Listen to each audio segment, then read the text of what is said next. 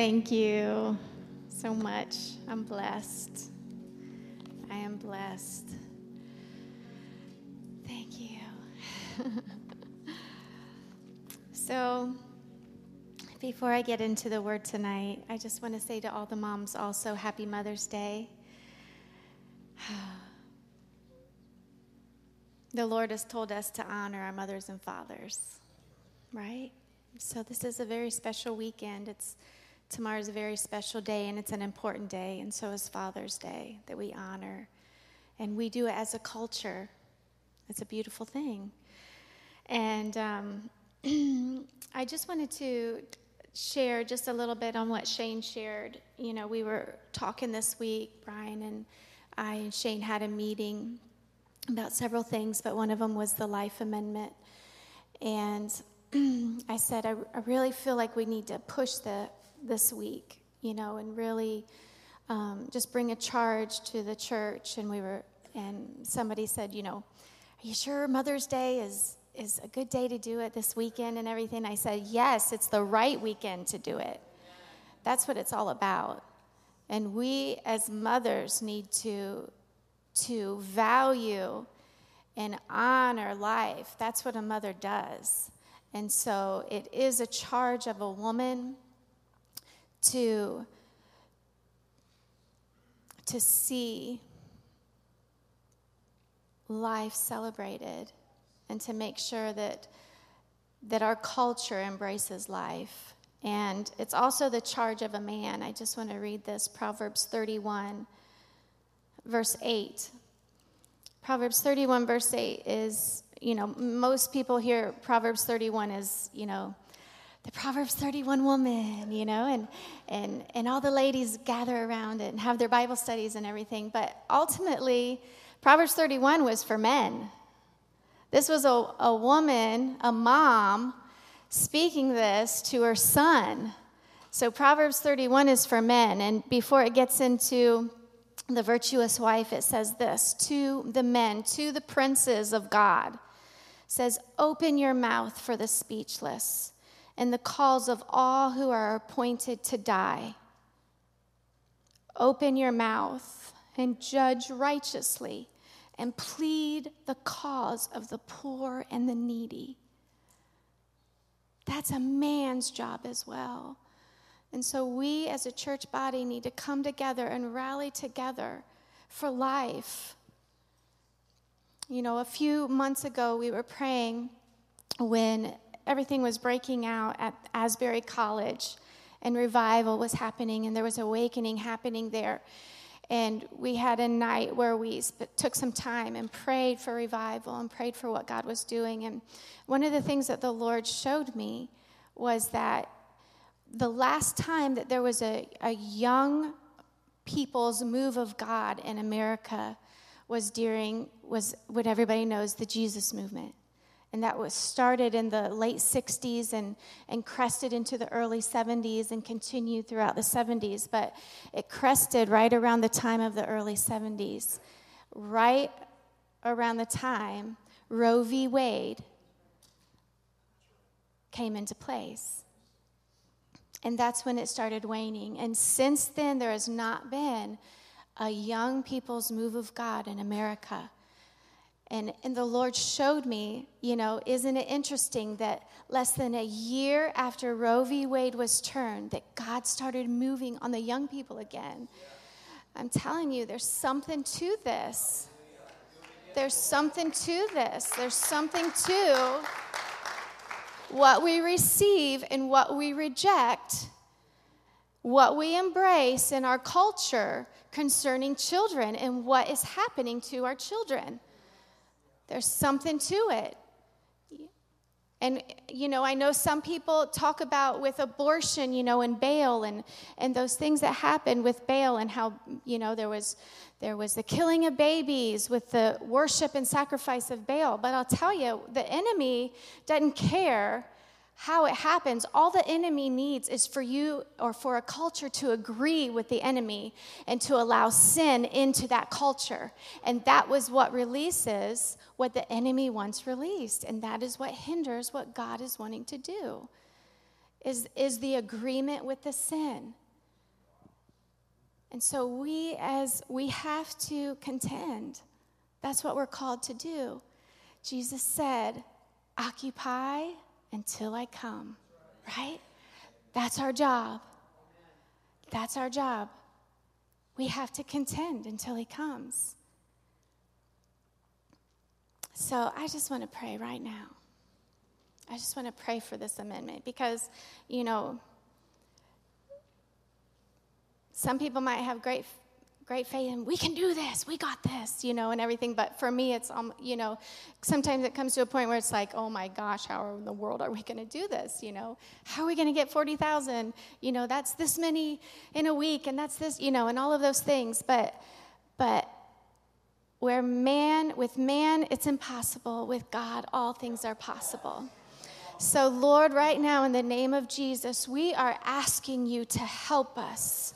Right now we are asking you to help us for this region, for Sarasota County, and even for Manatee County, Lord, and all the counties around us, Lord.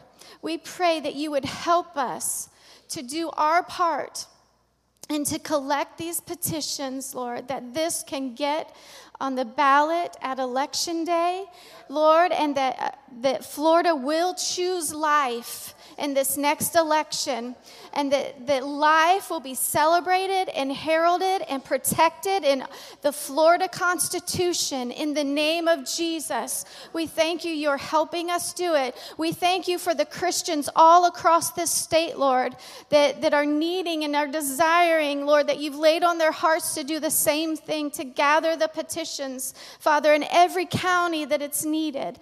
Lord, we ask that you help us all rally together together, do what we need to do, Father and that you would breathe on us ideas and creativity.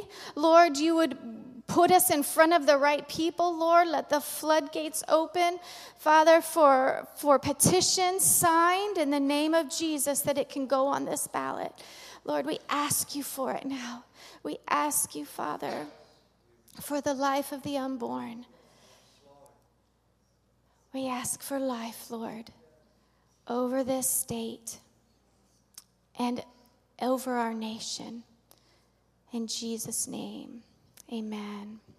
Amen. Thank you. So sign up in the back. We've got the sign up sheet on the table. Please sign up. Just let, let us know I'm going to be a part of this. I want to help out however I can you know, however I can do it. And we'll, we'll get the word out to you, what we're doing, the different ideas and the creativity that we've got. And you, you, can, um, you can be a part. So, amen. I know, I know it's heavy, but it's life and it's family, right? It's important. It's what it's all about. Yeah. All right. So, okay. So tonight, I want to share a little bit just about the Holy Spirit and mothers. I want to pray. I want to I want to share about both tonight. But one thing about the Holy Spirit is that the Holy Spirit will always show up where the home of God is and where the children of God are. That's where you'll find the Holy Spirit. If you're looking for the Holy Spirit, go to the house of God and go find the children of God, and you'll find the Holy Spirit there. All right? We know that the house of God in the Old Testament was the temple of God. And ultimately, in the Old Testament, it was the Ark of the Covenant, right? That housed the very presence of God and, and that of the Spirit of God. It was the Ark of His presence. And it and Israel had it, right? God created it. God told Israel how to create the Ark of the Covenant and, and what to do. And it was supposed to be with Israel, and God's presence was supposed to be with Israel. And they had it until they lost it, right? But they had it. And that was, that was how it was set apart from every single nation in the world was because they had the abiding presence of God with them. They had the, the ark of his presence, they had the kiss of God upon them because of it. And eventually, David, King David, when he was in his finally established as king, right? Took him a long time. That was a long journey for him, but he was finally established in, in, as king. All of Israel finally accepted him as king, and he, he built his wonderful palace in Jerusalem. And all of a sudden, he decided, Lord, here I am. I'm dwelling in this beautiful place, and I want to build you a beautiful place. I want to build you a home. And God said, Well, I can't really be contained in one place, but thanks, you know? And so he honored that David's heart and he said, You're not going to build it, but I'm going to allow your son to build it.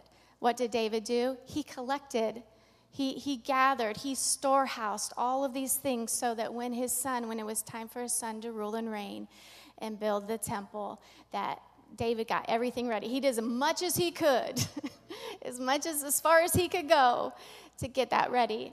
And and we know that when Solomon built the temple and and they coronated it, you know, the ceremony, the presence of the Lord flooded in and and again, it was the presence of the Lord.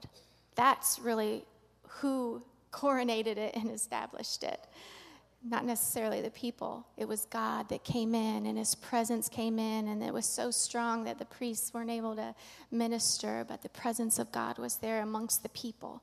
And so God's Spirit, again, God's Spirit coming in to where the house of God is. And then in Zechariah 4 6, the scripture many of us know and we quote all the time not by might not by power, but by the Spirit of the Lord, right? But by my Spirit, says the Lord of hosts. We all know that scripture very well, but, but do we know what God was talking about and what was going on surrounding that scripture? Well, it was, it was about the rebuilding of the temple when they, Israel had come back from captivity Jerusalem was demolished, the temple was demolished, and they rebuilt the temple first. And, and Zerubbabel was the governor in charge of rebuilding the temple. And that is the scripture, what they were taught, what, what was being talked about was that through Zerubbabel, it wasn't going to be through might, it wasn't going to be through power, but it was going to be through the Spirit of the Lord that the temple would be reestablished again.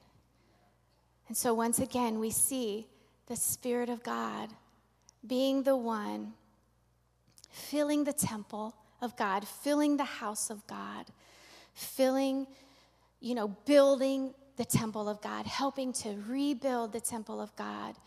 But that is the working, one of the workings of the Holy Spirit is that the Holy Spirit works in God's house that is its place. And then in the children of God, the children of God, the mark of the Spirit of God is the mark of sonship. All right? And, and we know this, and first it was established in the Messiah. The Messiah was what who was prophesied about in the, all of the Old Testament about this person coming. And he was going to establish his kingdom, and everything was going to be great and grand, right? And wonderful again for, for the people of Israel. And the word Messiah is the same word as Christ. Messiah is the word in the Hebrew, Christ is the word in the Greek. Greek, and what it means is anointed one. And so, once again, this person was going to be coming. This is the only person in all the Old Testament that was ever talked about as being the Son of God. That was the only person in the Old Testament that was ever signified as the Son of God. And guess what was upon it? The, the Son of God was going to be the anointed one. And so the Messiah, how people would know that the Messiah or the Christ was coming is because the anointing would be upon them. The anointing represents the Holy Spirit in a person's life. And so in the Old Testament, you there were prophets, there were some kings, there were some priests that, that had the anointing upon them, but but this was going to be a whole nother level. of the anointing upon this person. And so, so the Messiah was the first in the Old Testament to be called the Son of God. I want to read a messy, this is a messianic scripture about Jesus. And Jesus read this when he was on the earth Isaiah 61. The Spirit of the Lord God is upon me because the Lord has anointed me to preach good tidings to the poor. He has sent me to heal the brokenhearted to proclaim liberty to the captives and the opening of the prison to those who are bound, to proclaim the acceptable year of the Lord and the day of vengeance of our God, to comfort all who mourn, to console those who mourn in Zion to give them beauty for ashes, the oil of joy for mourning, the garment of praise for the spirit of heaviness, that they may be called trees of righteousness, the planting of the Lord, that he may be glorified. And Jesus read this in one of the synagogues one day, and he said, Today, this is fulfilled in your hearing. This was a, a scripture in the Old Testament that spoke of the Messiah, the Christ, the anointed one. And Jesus was saying, Isaiah 61, the Spirit of the Lord God is upon me because he's anointed me. The Spirit of the Lord is upon me. And Jesus was saying, Here I am. Here I am. Then, then we go to Jesus' baptism. This is Matthew 3 16 and 17. It says this After being baptized, Jesus came up immediately from the water, and behold, the heavens were opened, and he saw the Spirit of God descending as a dove and lighting on him. Now, when it says he saw, it means John the Baptist saw. And in some translate or in some of the gospels, everybody saw, it said, the Spirit of the Lord descending as a dove. And behold, a voice out of the heavens said, This is my beloved Son, in whom I am well pleased. And so, again, the Son of God, how you would know who the Son of God was, was because the Spirit of God would be resting upon them, upon him. That's how they knew. And so here, here's a, a prophetic declaration for everybody to know this is the Messiah. Here we see the Spirit of God coming down upon the Messiah, and it's saying, God saying, a voice from heaven saying, This is my beloved Son in whom I'm well pleased. I mean, it doesn't get any easier than that, right? you know, to figure it out. The Spirit of God, the anointed one, resting upon him and, and God saying, This is my son, everybody. This is my son. And so, again, the Spirit of God is the one who rests upon the Son of God and also all of the children of God now in the New Testament. You know, in Acts, it talks about how, how the followers of Jesus started being called Christians, right? Remember that? That, that word is actually in the gospel, Christian. And people started calling the followers of Jesus Christians. Now, when you break that word down, it means little Christ or little anointed ones. And so, what you see is that people saw the followers of Jesus, when they looked at the followers of Jesus, what did they see? They saw the anointing, just like they saw on Jesus, on their lives. They saw the Holy Spirit resting upon them, and they called them Christians because of it. And that is how they knew those were followers of Christ. In John 4 5 through 8, it says this Jesus answered, Most assuredly, I say to you, unless one is born of water and the Spirit, he cannot enter the kingdom of God. That which is born of the flesh is flesh, and that which is born of the Spirit is spirit. Do not marvel that I said to you, You must be born again. The wind blows where it wishes, and you hear the sound of it, but cannot tell where it comes from and where it goes. So is everyone who is born of the Spirit. And so we see that once again, where God's children are, there the Spirit of God is. It's the Spirit of God that actually we have to be born of the Spirit in order to be called sons and daughters of God, in order to be called to be the children of God. The Spirit of God has to be involved in it. We see throughout all of Scripture how the Spirit of God was always about birthing things, even from the very beginning in Scripture, in the creation, where it says, uh, the earth was formless and without vo- void, and with what happened, the Spirit of the Lord was hovering over the waters of the deep, right? Because there was a birthing, there was a creation that was about ready to take place. And that's where, where the Spirit of the Lord always is. It's about birthing, it's about bringing life into the world and bringing forth creation, bringing forth, forth fruit. And so here we are as children of God, as sons and daughters of God. We are being born of the Spirit, right? This is what Jesus was talking about in the scripture. We needed to be born of the Spirit. I'm going to read Romans 8 14 through 17. It says this For all who are led by the Spirit of God are sons of God. For you did not receive a spirit of slavery that returns you to fear. But you received what? The spirit of sonship, by whom we cry, Abba, Father. The Spirit Himself testifies with our spirit that we are God's children. And if we are children, then we are heirs, heirs of God, and co heirs with Christ, if indeed we suffer with Him, so that we may also be glorified with him. So here again, the Spirit of God, right? The Spirit of God resting upon that. We're being led by His Spirit. We, and it shows us as we are being led by the Spirit of God, the Spirit shows us and confirms to us that we are children of God.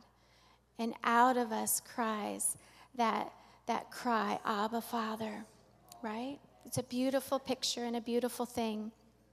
And so, we as Christians, we are not only sons and daughters of God that has the Spirit of God in us, but we are also the temple of God, right? Which is another confirmation of God living and dwelling in us, the Spirit of God being upon us it's like a double portion, right? We're the temple and we're sons and daughters. So 1 Corinthians 3:16 says, "Do you not know that you are the temple of God and that what?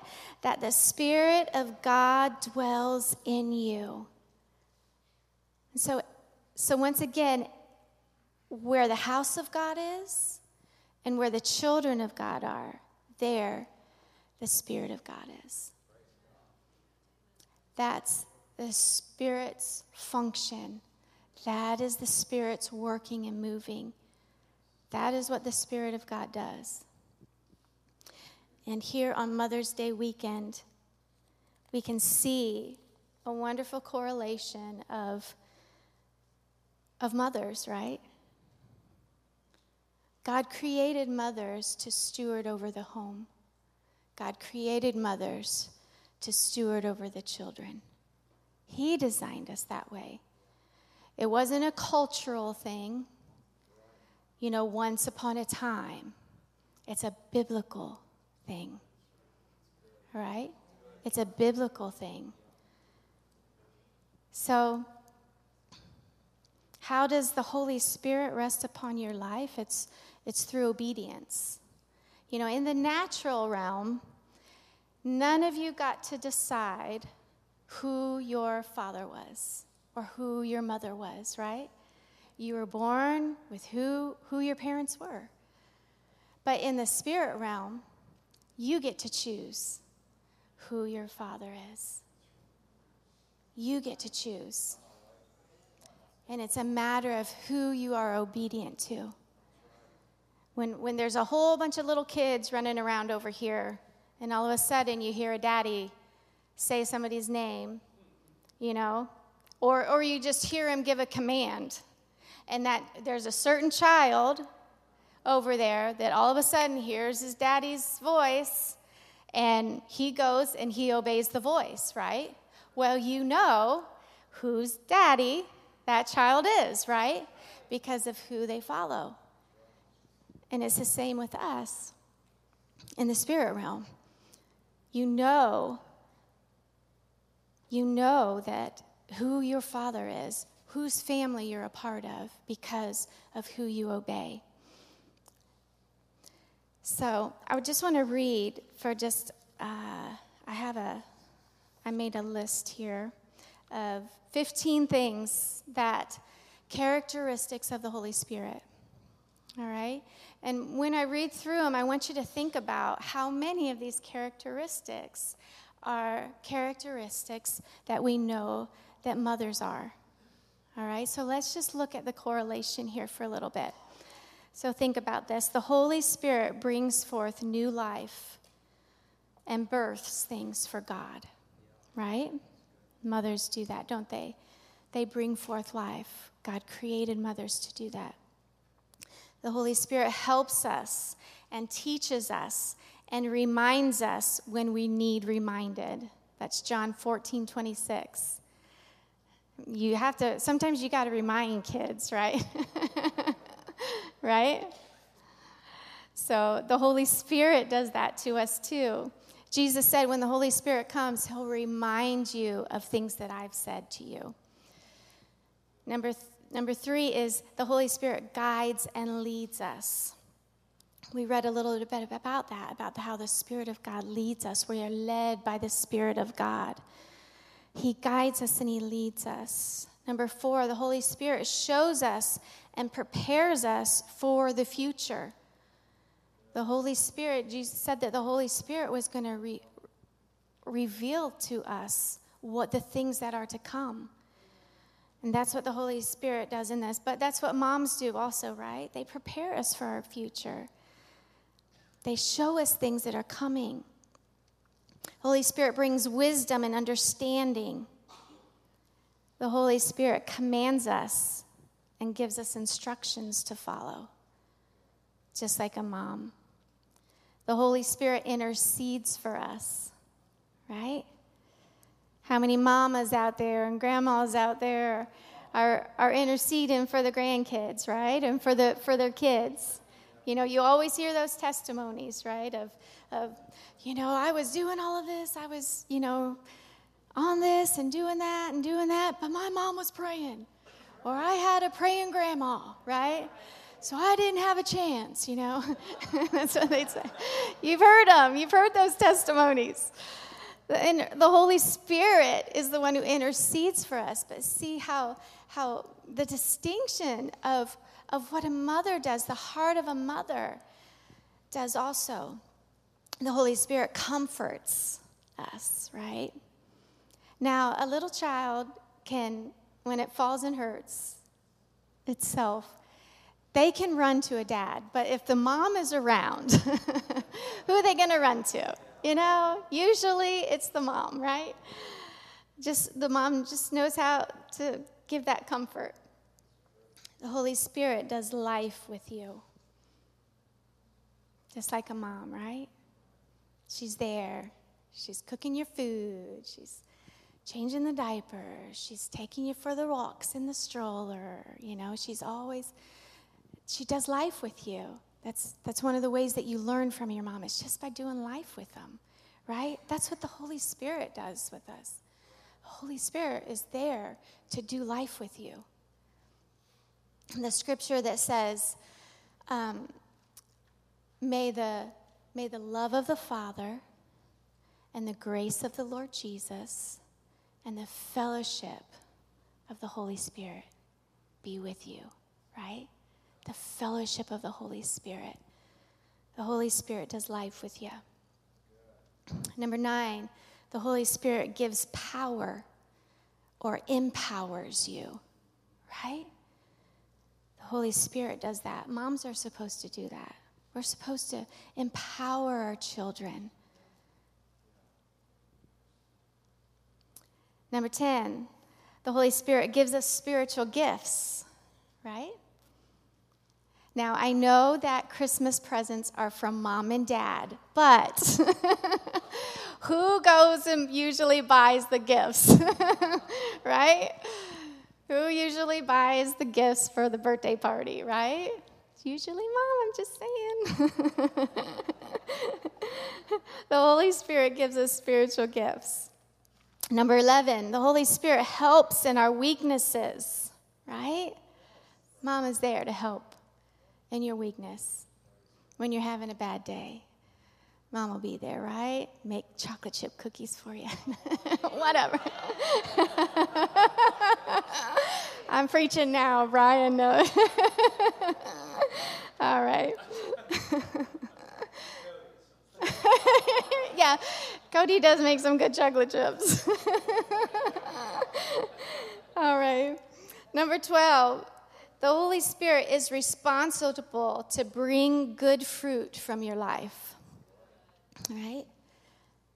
That's the Holy Spirit's responsibility is to bring forth fruit from your life. Mamas are supposed to do that too, right? Moms do that. And whether we like it or not, you know, obviously dads do that too, but but whether we like it or not, we're talking about moms tonight. So so whether we like it or not, no. but we're we're talking about moms with bringing forth fruit, but you know, it doesn't matter who your mom is. There are parts of you that that you are who you are because of your mom, you know? That you've become who you become because of your mom, right? It's the same with your dad, but we're talking about moms. but, but, but they bring forth fruit from your life, you know? And so, so the Holy Spirit's responsibility is to bring forth that good fruit.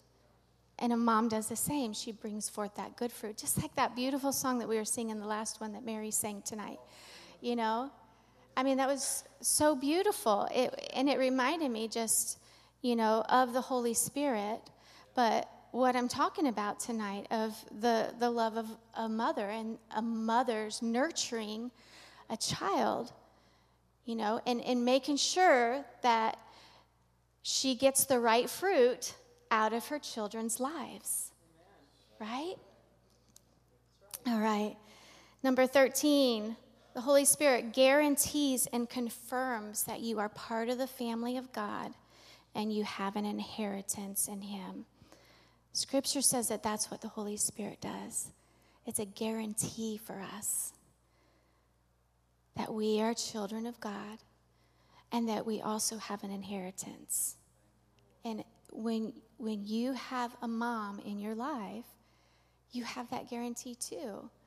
You know, in a healthy family unit, you know, when there's a, a man and a woman involved, a dad and a father, you have that guarantee that you are you are part of that family that that's your dad and that that you are going to receive an inheritance from them. All right number 14 the holy spirit transforms us into the image and likeness of christ. That's what the holy spirit does. Yeah.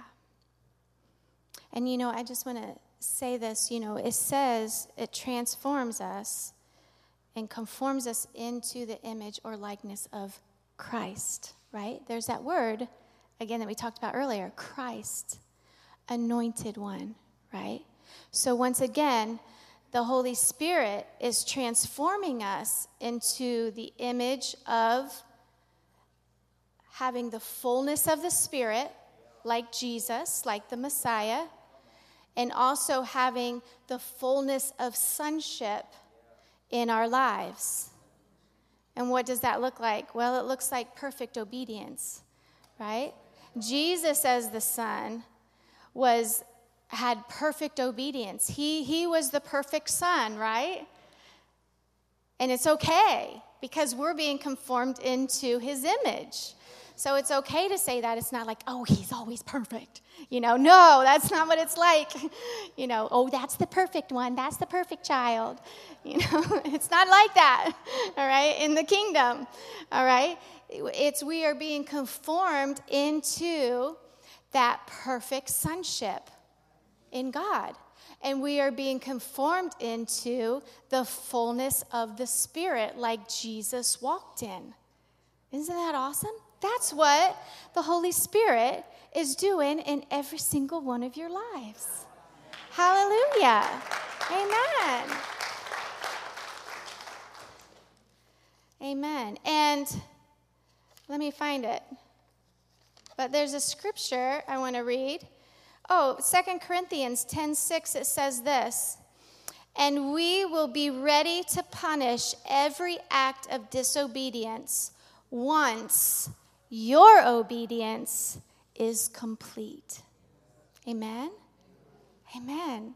That's, that's what God, the Holy Spirit's doing. One day, every act of disobedience is going to be punished, but it's not until our obedience is complete. Isn't that awesome? Isn't that awesome? It's because of what Jesus did for us. Hallelujah. Number 15, the Holy Spirit is the glue that bonds us together. Ephesians 4 3 says, endeavoring to keep the unity of the Spirit in the bond of peace. All right, so the Holy Spirit is what bonds us together in a beautiful unity and in oneness. It's the Holy Spirit that does that. And, and isn't that kind of what moms do? You know, they're, they're the glue that sticks everybody together and that gets the kids working together, you know, and that gets them in peace and in unity with one another. Isn't that what the mamas do? Helps us with that. Moms are the glue, and the Holy Spirit is the glue that bonds us together in perfect, perfect unity by the bond of the Spirit, by the bond of peace. So, so I want to go just a little bit because we're talking about the Holy Spirit and we're talking about moms because, because there is one God, we know there is one God, but there are different distinctions of God God the Father, God the Son, and God the Holy Spirit. And God created family to look like Himself. You know, in scripture in Genesis, it says, in the image of God, He created them, male and female, He created them. And, and so there's, there's an, with the family, with the family unit, there's, there's, a, there's a, a likeness unto God within family. And God created it that way so that we could understand God better, so that we could have a picture of what God was like and we could understand him better and we could understand what we were what we are go, coming into and what we have come into and so we have this beautiful picture of of God the Father, God the Son, and Holy Spirit. And the Holy Spirit, oftentimes, like these characteristics that I just shared with you, oftentimes is a lot like a mother. Just like God the Father you know, we, we have a natural father, and so it helps us understand God the Father, hopefully better, you know, if it was a good father and, and a godly father. And, and just like Jesus being our older brother, it helps us. We, we have family units that have siblings among us, and if we have good siblings and loving siblings and siblings that are gracious, then, then we learn wonderful things about who Jesus is to us. Same with the Holy Spirit. And, and God, and even in with inner healing and uh, ministry that happens in people's hearts and lives, there is that connection. If you struggle with your earthly father, sometimes you have a hard time connecting with God as your heavenly father if you struggle with your connection amongst siblings or cousins, sometimes you have a hard time connecting with Jesus. If you struggled with your relationship with your mom. Sometimes you have a hard time connecting to the Holy Spirit.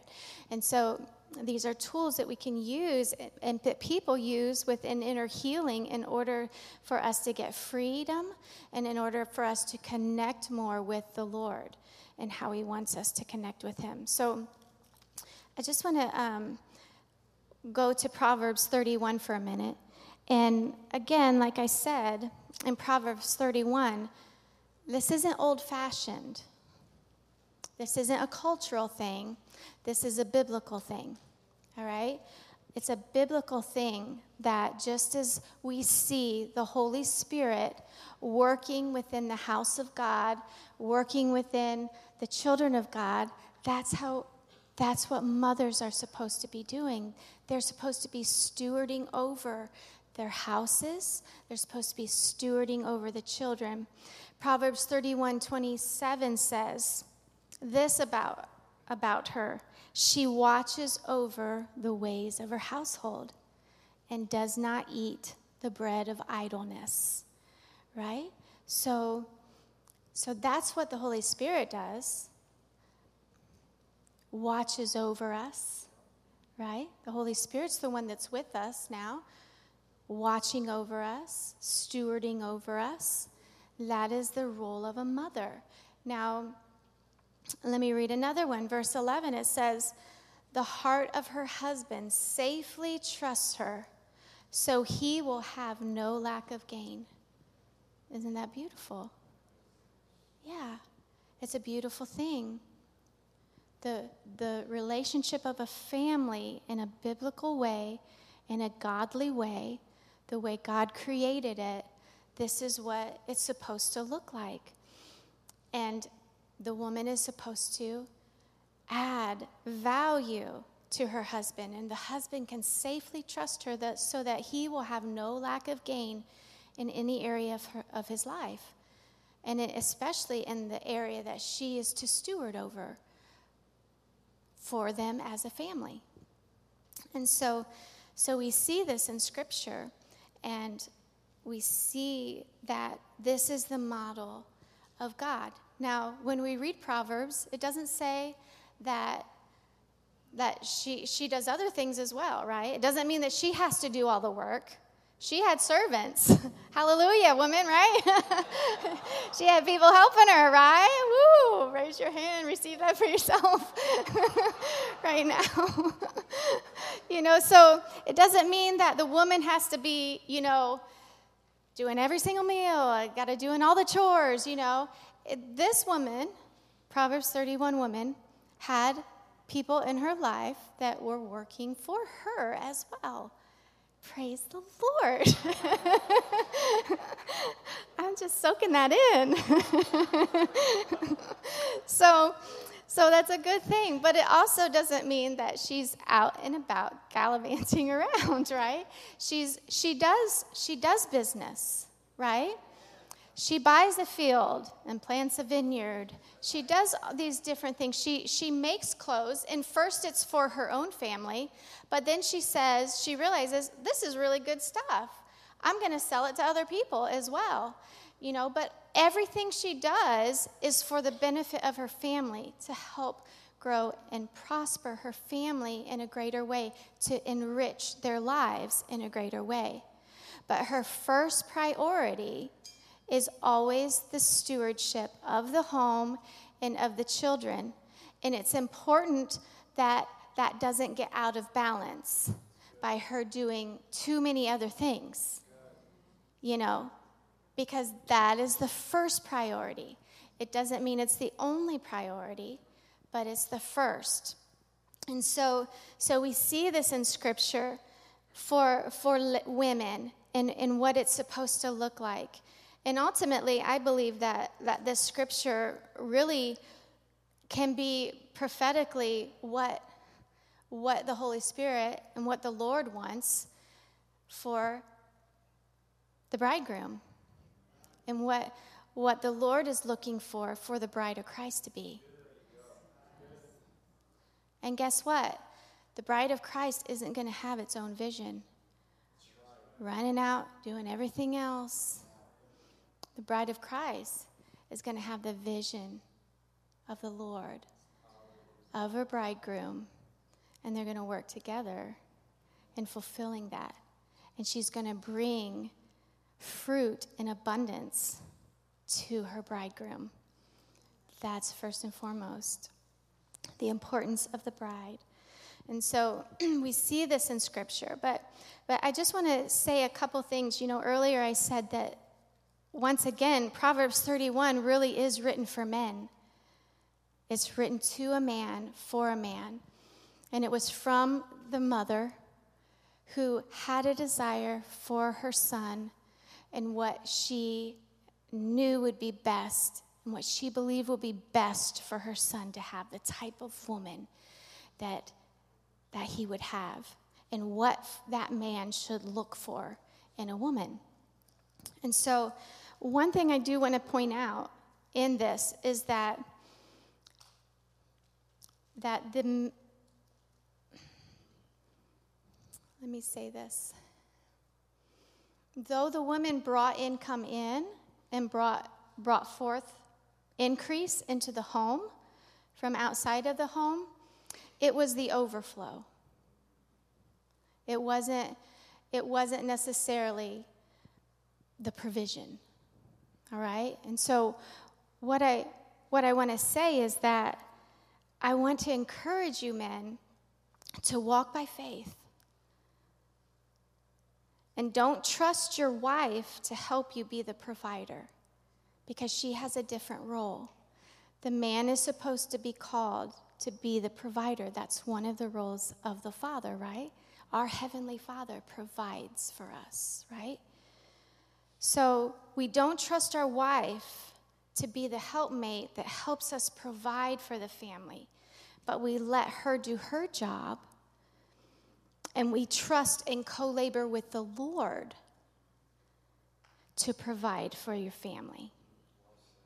And we let then, and then the wife has the opportunity and the freedom to then go and bring forth increase and overflow and fullness of life within the home and within within the children's lives of who's being raised up. Because because so many times in our culture you know we hear riches and we think finances. But in scripture riches is goes so far beyond finances. A rich and full life is, is what the home is like.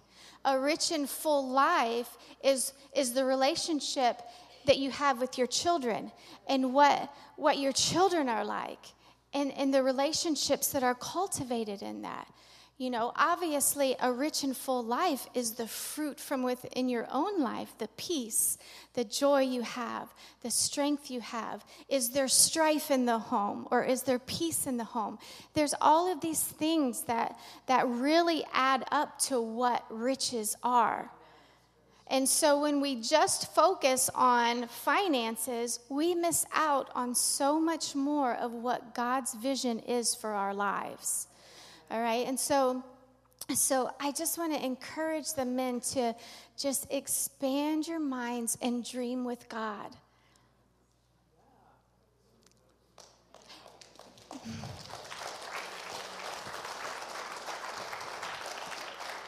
And be confident and know that you are a prince of God. And if you're called to provide, then sometimes it is a journey but that God will give you the way and He'll help you learn how to provide for your family. And, and then as you do that and as you grow into that, then, then other areas of your life will begin to flourish and prosper because your helpmate can tend to those things instead of tending to the same thing that you're trying to con- contend with and tend over. Does that make sense? I'm just trying to stretch your mind and imagination. There's no condemnation here. You know, we've all been born into a culture of doing things a certain way, and we've got to come out of that system and culture and come back to a biblical perspective. And so we're all on that journey, right? All of us are. But we have to know God's biblical perspective in order to get there. And we have to talk about it in order to get there. So we're talking about it tonight. So you're welcome. so, so, men, if you want there to be joy and peace and love and patience and goodness and kindness and gentleness, faithfulness, self control in your home, let your godly wife steward your home. If you want order and peace in your home, give your wife the freedom to bring it into your home. If you want godly children and rich relationships with your kids for decades to come, let your wife foster that. Amen. Amen. So so you know again, it's just it's God is wanting to shift us. We we pray on earth as it is in heaven, right? Your kingdom come, your will be done on earth as it is in heaven. But but we have to men, you can dream just as God dreams, you can dream and say, with God, you can dream with God and say, what, what does my life look like? And, and Lord, help me get there. What does my life look like in you? What does my home look like in you? What does the fullness of my life look like? Not just a job, not just one thing or one aspect of your life, but the fullness of your life. And your wife is there to help you make that happen. That's what your wife is there for. And so I encourage you as, as husbands and wives to talk about that. Talk about that with one another. Women, ask your husband, what does that look like? What does a full life look like for you? What does the home look like that, you know, that you see and you envision? And what would that ideal place be? We need to talk about these things and, and, and dream with the Lord about it. Now, there's two important notes when it comes to Proverbs. Number one, the Proverbs 31 woman was a woman of excellence. She was a woman of valor. That word valor, a virtue, some, some translations say virtuous woman, but that word valor, it means in the sense of all forms of excellence. And it also is a military word.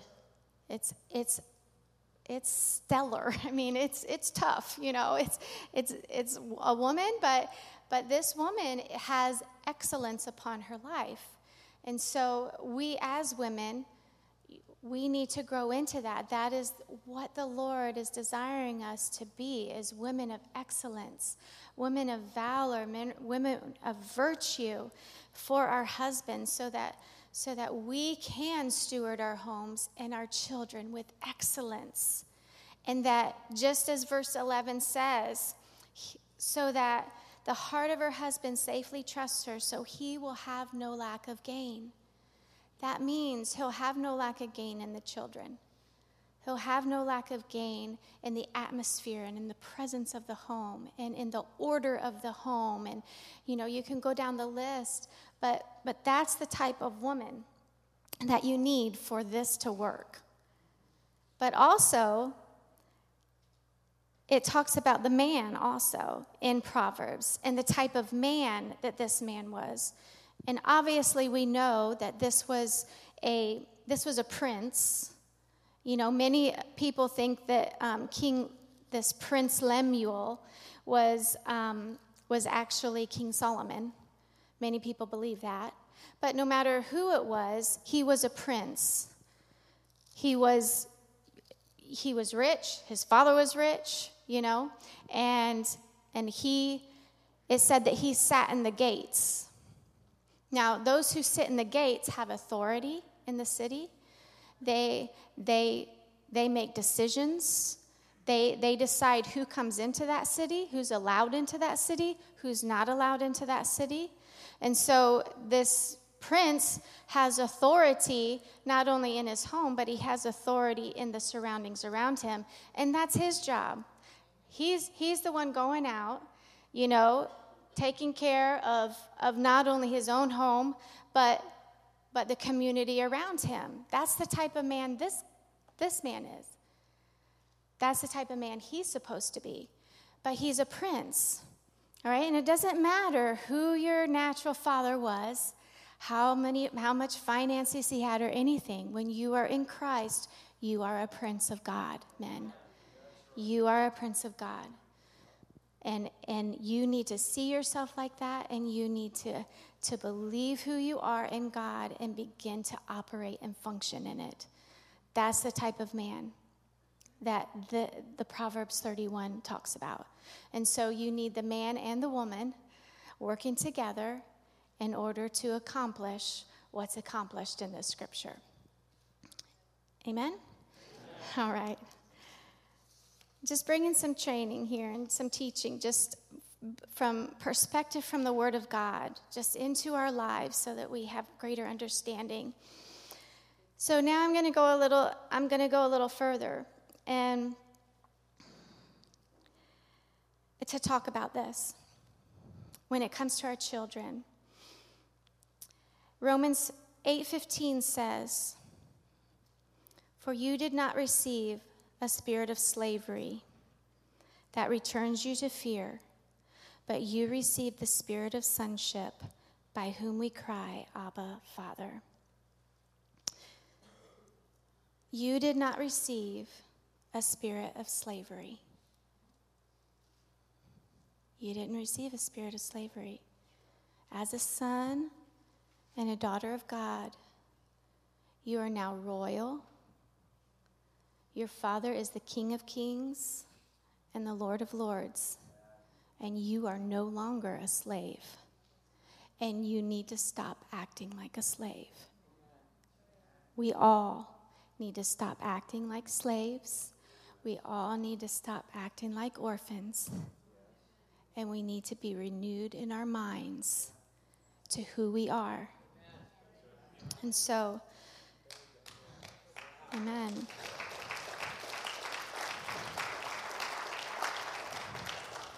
And so the only time, the only time in Scripture, we're going to go to the children now. We got to go to the children. And we got to go to the children within our families. The only time in Scripture that God's people were ever trained by godless culture and education is when they were in slavery. That's the only time they were ever trained by godless culture and godless people was when they were in slavery. You look at Moses.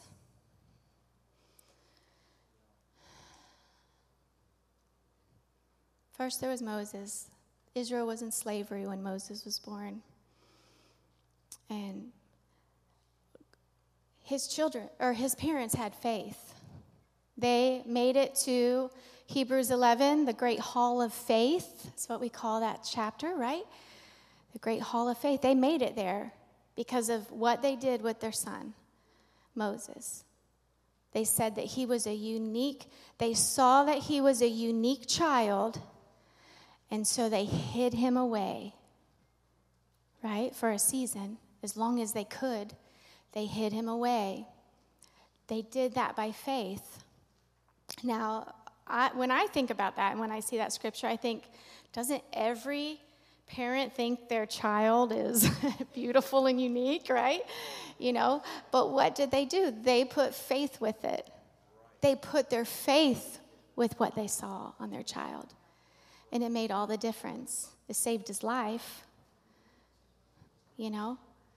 But then also, as they stepped out and walked out in faith, God made a way for them to be able to still be a part of their son's life, even though the daughter of Pharaoh adopted them. You know, God made a way for them to be able to be a part of their life, and, and they were able to instill things in Moses still. Now, you know, he did eventually, he was raised in Pharaoh's house and all of those things, and, and that probably taught him certain things that he needed to be the leader over Israel. You know, he wasn't raised, he, he didn't, probably didn't have a, a slavery mentality because of it. You know, I'm sure he learned a lot of skills that he used and needed to lead a nation.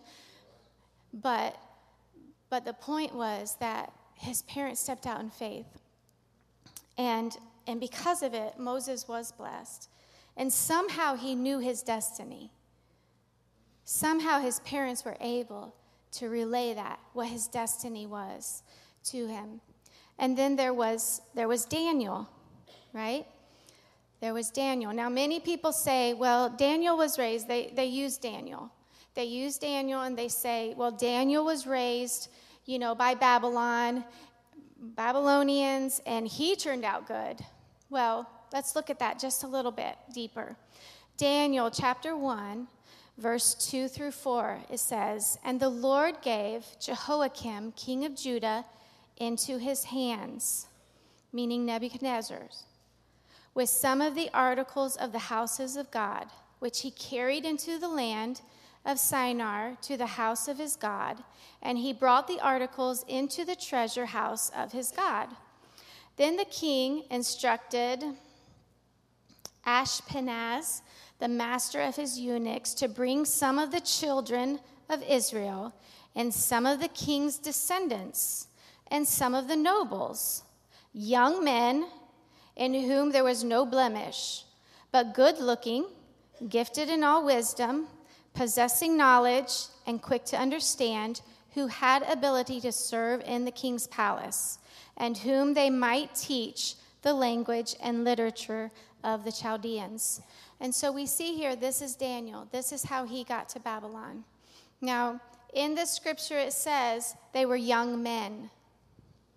They were young men. So a lot of Daniel's training he had already got in Israel.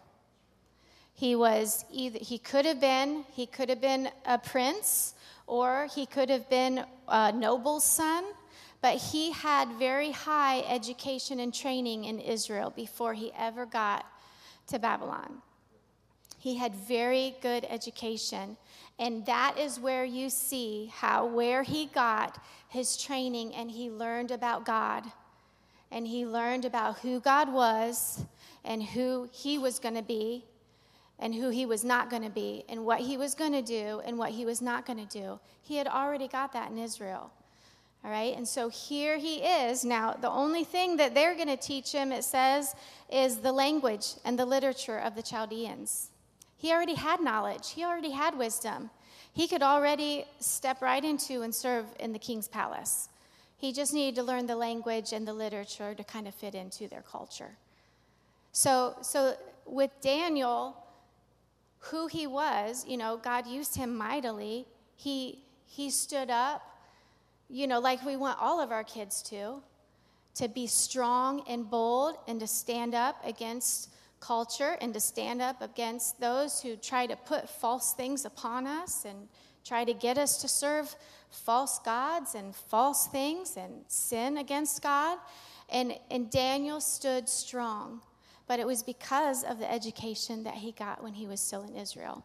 And so, so the only time that you would ever see a God fearing Israelite put their children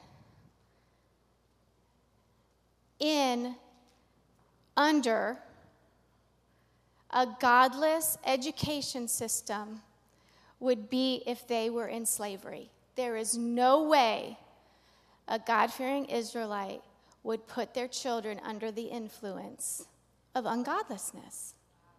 Never. Never. And here we are in America. And I know that, you know, it's like the, um, the boiling pot, you know. I mean, our education system in America used to be Christian, it used to teach the Bible and God's Word and it used to, to teach and, and instill in the kids the values, the biblical values. But little by little, slowly by slowly, you know, And that's just the way that the enemy tries to do it, right? Is, is do it little by little and slowly by slowly. And you get mad about something, but you keep going, you know, and, and you get mad just enough, uh, but, but they'll keep going, you know, and stay in the same system to where we are at, where we are at with our education system. And our standard, and I know I've talked about this before Proverbs. Proverbs 22 6. Train up a t- child in the way they should go, and when they're old, they won't depart from it, right? Train up a child in the way they should go, and when they're old, they won't depart from it. All right? That is a principle. Okay? Proverbs, that's from the book of Proverbs. Proverbs is full of principles. It's, it's Solomon. Most of the writing was from King Solomon. And so it's like, if you do things this way, this is how things are going to turn out for you. You know, it's going to go good for you.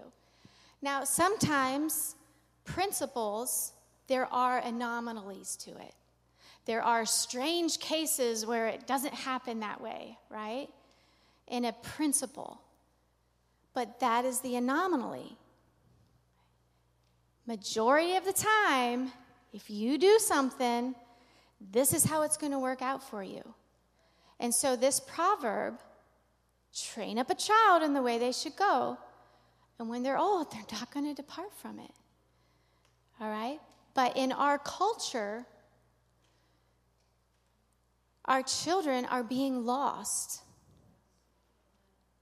Our children are not, when they are old, they're not, you know, they're departing from it. Our children are departing from the way.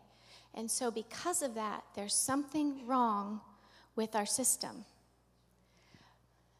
The, the definition, one of the definitions of insanity, right, is to keep doing the same thing and, accept, and expect different results, right? That's what we're doing right now. We have so many people, and, and, and I'm with you, and I'm agreeing with you, and I'm praying for your kids to come to the Lord, but there has to come a point in the church where we say, this is not working. This is not acceptable anymore. And we're not doing it because we're not bearing the fruit that we're supposed to out of our kids. And it's not. Our children are being led astray because of their education, because of the system, because of the culture that we're putting them in. The majority, the majority of our kids are being led astray and are not serving God anymore. And so something's wrong. And we say, yes, but we took them to church. But we trained them, we, we taught them at home. But it's not enough. This word in the scripture, train, is, is not just tell them what to do, it's deep, intense training. And if the training that we've been doing isn't working, then we have to go deeper in our training with our children in order to get the results that we want. We have to. You know, when I, and our standard shouldn't be can they be trained in that system and still follow God? That's not, that's not the standard. That's not the standard. The standard is how much of God and His ways can we get in them before they are adults? That's what we need. That's the standard.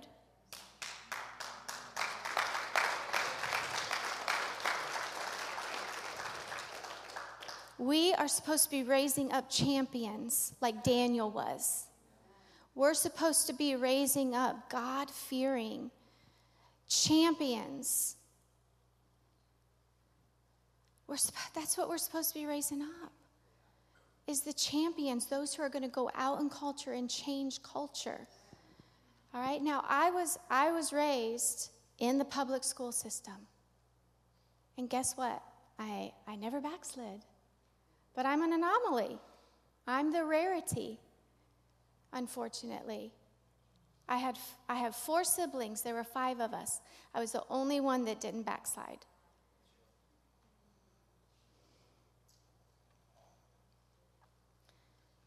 And you know what? Even though I didn't backslide, there were things that I had to unlearn from being in a public school system. And one of those things was conformity. One of those things was conformity. And so, how much more further would I have been if I wasn't raised in a public school coming out of becoming an adult? You know, how much, you know, I mean, we got to think about these things. How much more can we be giving our kids? How much greater training can we be giving our kids in a Christian, God fearing education?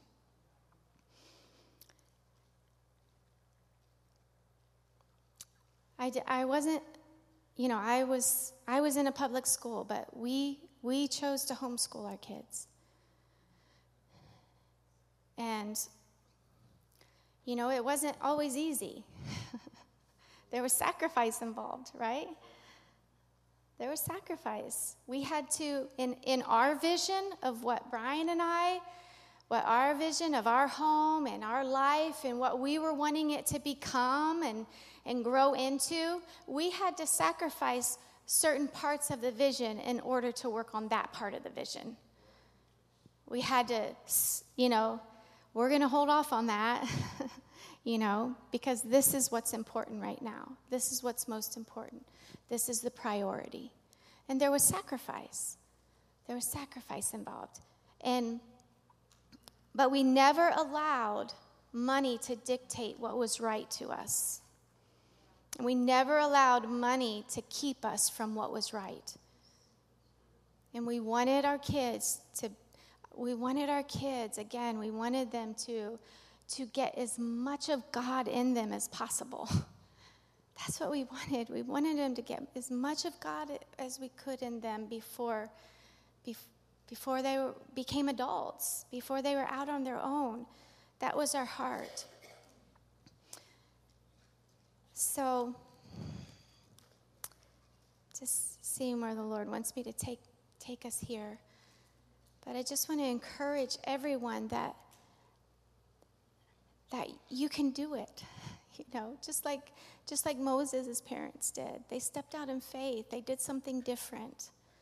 And they believe God. And, and sometimes it takes, you know, it, it doesn't just switch. Sometimes you, it takes you a, a while to get there you know? But, but do you have that vision for your kids? Do you have that desire for your kids that, that you want them to be raised in, in the most godly home, in the most godly situation for them that you can? Because the foundation of the Word of God, the, the foundation of education, according to Scripture, is the fear of the Lord. The fear of the Lord and the knowledge of God is the foundation of education, according to God, biblically. And so, if it doesn't have that foundation, what are you building your child's education on? It has to be by the Word of God, it has to be the foundation of what God says it is. Hmm. In this, in this house, our mission statement is revival, awakening, and reformation. It's not just revival and awakening, it's revival, awakening, and reformation. And so God's not only called us to revival and awakening, He's called us to be reformers. He's called us to transform culture He's called us to come out of the systems of this world and to bring a better, more biblical way of doing things. That's what He's called this church to. And many of you know my story about about just the education system. Some of you know it. Some of you know that I've been to the um, public school board meetings and I've spoke at them about what's going on in the schools and that. And my kids aren't in there, but I'm there. I've gone Brian's gone, and, and we've spoke.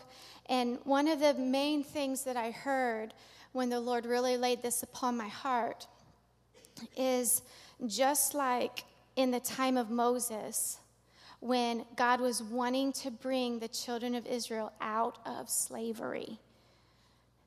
And the cry was Moses was supposed to go and say, What? Let my people go. Right?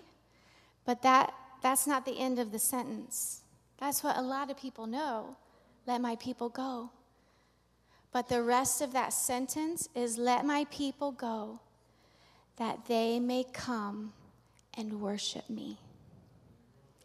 And that's what I heard for the children, the children of God, that God was saying, Let my children go, that they may come and worship me. That they may come and worship me. That's what He's wanting us to do. And we can't, they can't do it in that system. And yes, I know, I know that I know that they can do it at home. I know that you can bring them to church and do it. But if you want the best education for your child, if you want the full education for your child, there has to be a shift and a transformation. And and again, there's no condemnation in this. We're all we're all growing into into the fullness of God. We're all growing into what God has for us as, as individuals, as couples, as families, as a church body, and as a culture, and as a community of people. We're, we're stepping into it and we're walking it out. And, and sometimes it takes some time to figure it out, doesn't it? Sometimes it takes some time. We know what truth is, but it doesn't look like it in our life. And so, how do we get there, right? How do we get there? Well, the Holy Spirit is here to help you with that. The Holy Spirit is here to lead you into that and to show you how to get there for you and for your kids and for your life. He wants to, He cares for you, He loves you. And so I'm, I'm going to wrap up here, but I want to read John 16, verse 5 through 7. And it says this Jesus said, But now I go away to him who sent me. And none of you ask me, Where are you going? But because I have said these things to you, sorrow has filled your heart. Nevertheless, I tell you, it is to your advantage that I go away. For if I do go away, the Helper, if, for if I do not go away, the Helper will not come to you. But if I depart, I will send him to you. And so here we are. This is, this is Jesus talking to his disciples. And he said he's going away, and they were sad. And he said, This is good. And the reason why it's good is because I'm going to send the Holy Spirit to you. And he uses the word helper. It's to your advantage that I go away, the helper will come to you. And I think it's interesting that the Lord used the word helper because in the garden, when Adam was alone, he said, What to Adam? He said, I'm going to give you a helpmate. Again, it's a picture of, of how the Holy Spirit is and how we as women and mothers are. But he's going to give a helper.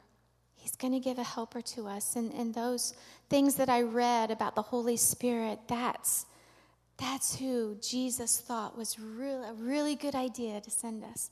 That's who the Heavenly Father thought was a really good idea to send to you, to be with you, to nurture you, to never leave you or forsake you, to guide you into all truth, to comfort you when you needed comforted, to help you in your weaknesses to enlighten you, to give you wisdom, to give you joy. That's who it was. And so now, so now in Christ, you have a perfect Heavenly Father. You have a perfect sibling that's full of grace towards you. Praise the Lord, right? Siblings need that. It's full of grace towards you. And you have a Holy Spirit that's the perfect mother in your life. That's who you have on your side and in your family and on your side of the court. That's who you have. You have the perfect family. You have everything you need. You have everything you need. And the Lord can go deeper in your life than any hurt or wound that a natural father or mother or sibling or anyone has gone. God can go deeper in your life than anyone else. I asked the Lord one time, Lord, why, why did you cause the wounds to be so deep, especially with family?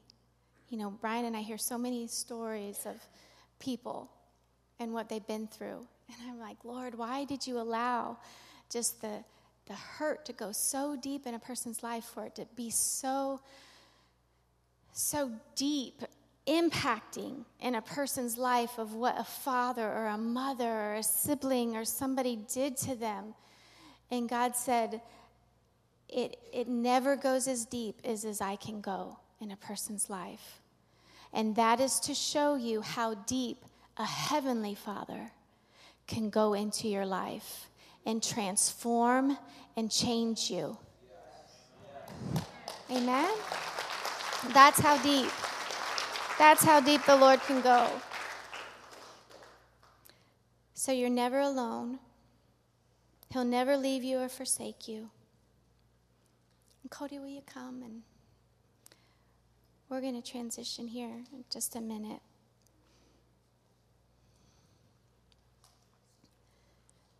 But tonight, I really feel like that's where we're going.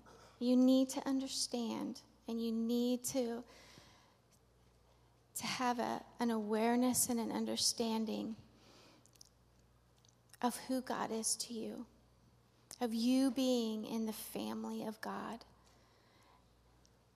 And once again, you have a perfect Father. You have a perfect Father that will give you their identity in a perfect way, that will provide for you in a perfect way, where you will have no lack. That's what you have. You have a heavenly Father that will give you everything you need.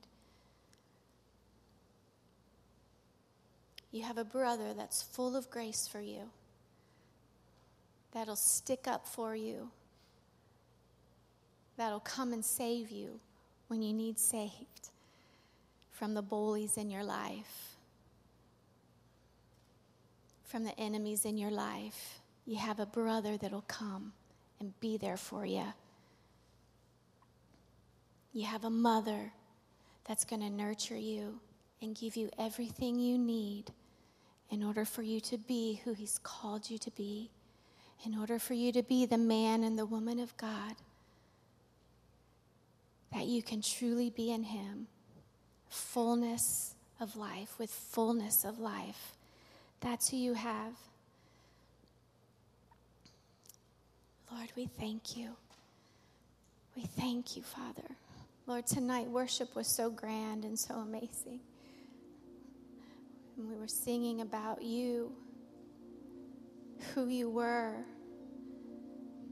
in the Godhead. We were singing about you, Father, how amazing and glorious you are. We were singing about you, Jesus, and all you did. You pouring out your, your blood for us,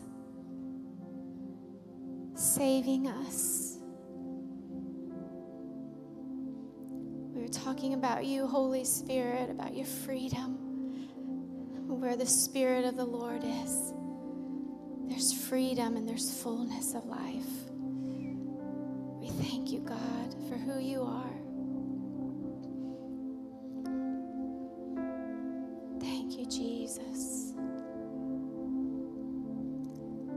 Lord, tonight I thank you that you're drawing every single one of us into a greater reality of who you are to us, of who you are for us.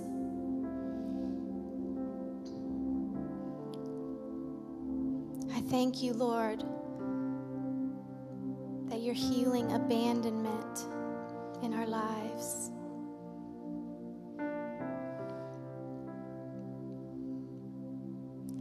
Thank you, you're healing an orphan mentality in our lives, Lord.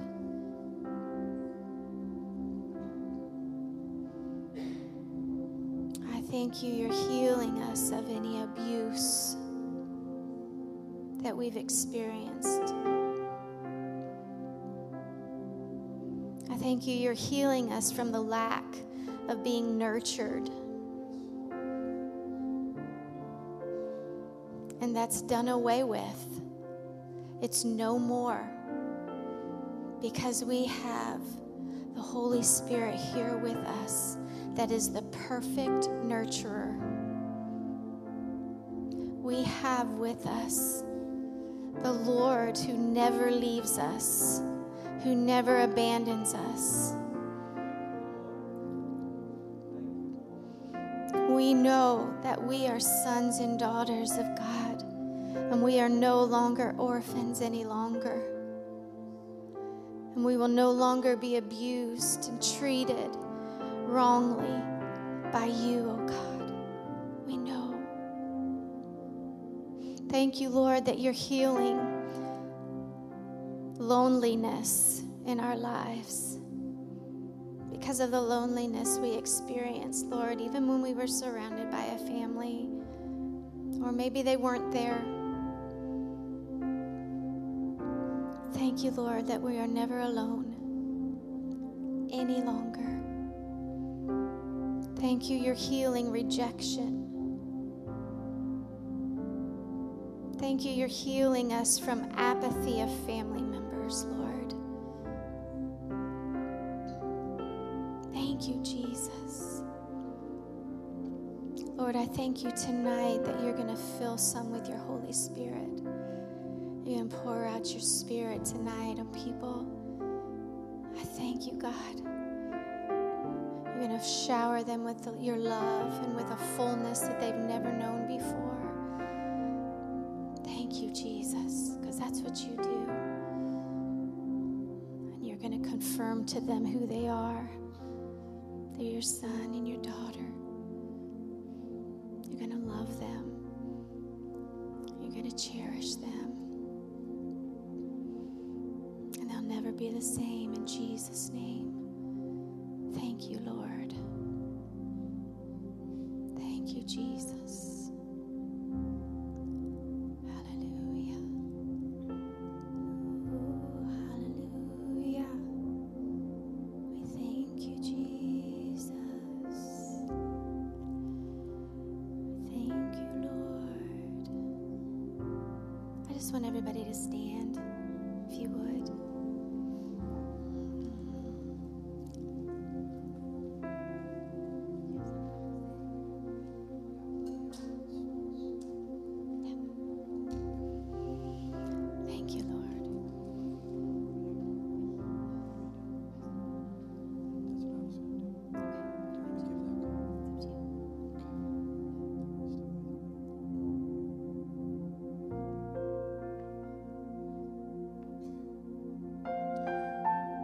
Closing moments of tonight before we open the altars. And I think it's just most important as Bren, first of all, this was a phenomenal word, just a phenomenal.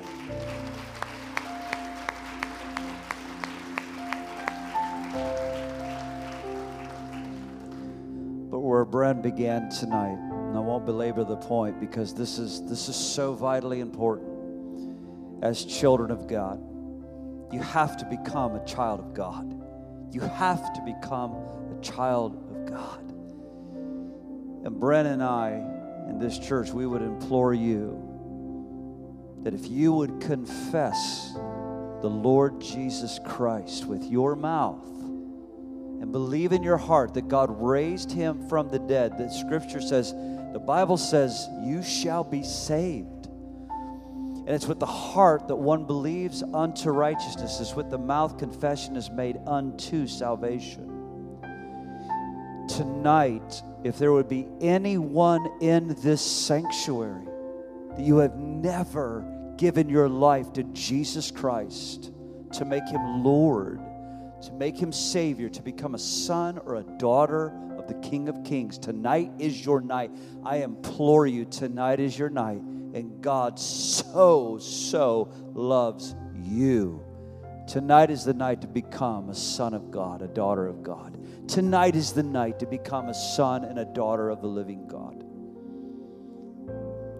And if you're here this night, and if that's you, you would say, Bren, Brian, tonight is that night. I want to give my life to the Lord Jesus.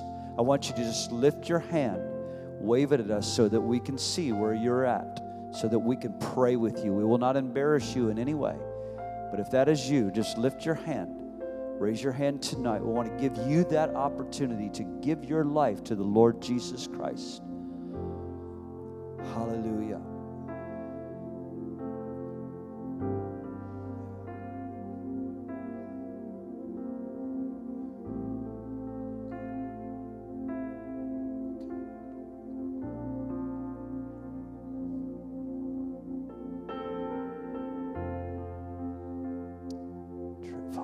Glory to God. I see that hand right there. I see that hand right there. Come on, let's give praise to God.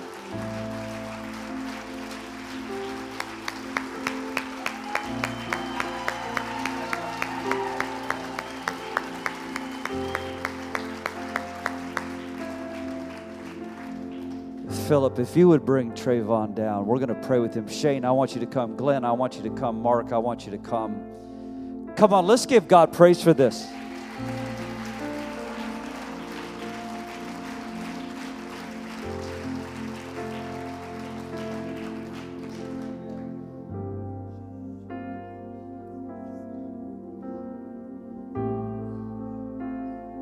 You stretch your hands towards him right now? Would you do that? Just stretch your hands towards Trayvon. Hallelujah. Thank you, God. What a night. What a night. In the next few moments, what we're going to do is we're going to open up the altars for you to come and seek the Lord, spend quality time just continuing to pray. Lord, we just thank you tonight that a soul is being born again in this house. Oh.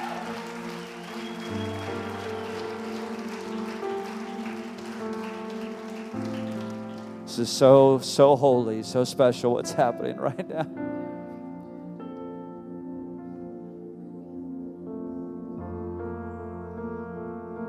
Tonight, we want to open up the altars for you to come, encounter the Lord, encounter the Holy Spirit.